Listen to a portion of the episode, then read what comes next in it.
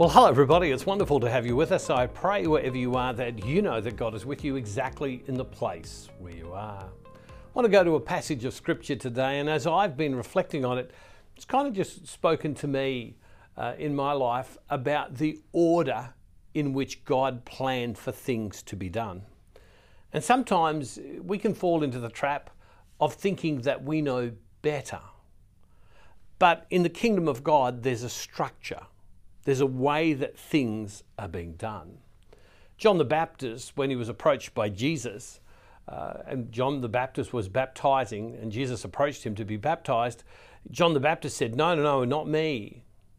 And Jesus said to him, No, no, no, John, let it be done in the correct way for now. And in the same way, we sometimes have to have that spirit that says, even though I think I could do better, God has a better way and a better plan than mine, and I'm going to submit to Him. Now, how do we find that? We find that better way in what's called our conscience. People know that the way we form our conscience is we listen to, we read the scriptures, we listen to the teaching of the church, uh, we inform ourselves, and then we sit in prayer and we make decisions as to what we are meant to do and how we're meant to step. There's an order. And God puts within our hearts a sensitivity to that order. Let's have a look at this uh, scripture from Matthew chapter 3, verse 13. Then Jesus came from Galilee to John at the Jordan, Jordan River, to be baptized by him. John would have prevented him, saying, I need to be baptized by you, and do you come to me? But Jesus answered him, Let it be so for now, for it's proper for us in this way to fulfill all righteousness, to fulfill the right way of it being done.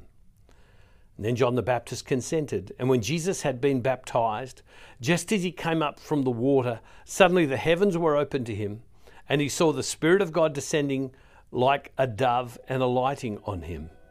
And a voice from heaven said, This is my Son, the beloved, with whom I'm well pleased. Do you see it? Do you see the order? Let, us read it again. Then Jesus came from Galilee to John at the Jordan to be baptized by him. John would have prevented him, saying, I need to be baptized by you, and do you come to me? But Jesus answered, Let it be so now, for it's proper for us in this way to fulfill all righteousness. And then he consented. And when Jesus had been baptized, just as he came up from the water, suddenly the heavens were opened to him. And he saw the Spirit of God descending like a dove and alighting on him. And a voice from heaven said, This is my Son, the beloved, with whom I'm well pleased. What I have discovered through many decades now, it feels, and, and it's taken me a while to submit to this, is that sometimes I feel my plans are the best plans. Sometimes my ways are the best ways. But if I can find God's order, God's way, that there is a peace and then there is a fulfillment and there is a happiness that comes into our life by submitting. Yes, it would, appeared, it would have appeared strange to John the Baptist that Jesus comes to him, knowing who John the Baptist, knowing who Jesus was. And yet, when Jesus said, No, no, no, John, let's do it my way, John submits to that. And for those of us who are feisty of spirit, those of us who are opinionated of spirit, those of us who believe that our way is the way, surrendering our lives to God is to surrender our will, our emotions, our knowledge to Him in such a way that we say, Lord, your will be done. Your will be done. And, and that's the prayer that we, sh- we should be having all the time. Lord, your will be done in me. And it's when we enter into that, Lord, will your will be done, that we experience blessing and anointing. And it's almost like a, a, a sense of the presence of God that is around us, that, that's so imperative to understand and to know and to grow in faith. Well, we are only a couple of weeks away from Lent 2024, and it's going to be just a great time. I have a real great sense about Lent this year that it will be a, a really wonderful time of, of transformation in people's lives. And we have already been putting a lot of preparation into this Lenten time. And I'll talk more about that in the coming days. And I want to encourage you to begin to pray and to get your heart ready. And so that you would be saying to the Lord, Lord, Lord, Lord, your will in me. Where is it in your life that this year, Lord may in Lent convict you as to how you're living your life? Where may He ask for change? Where do you need to hear Him in your life? Well, I want to ask you if you'll help me reach more people.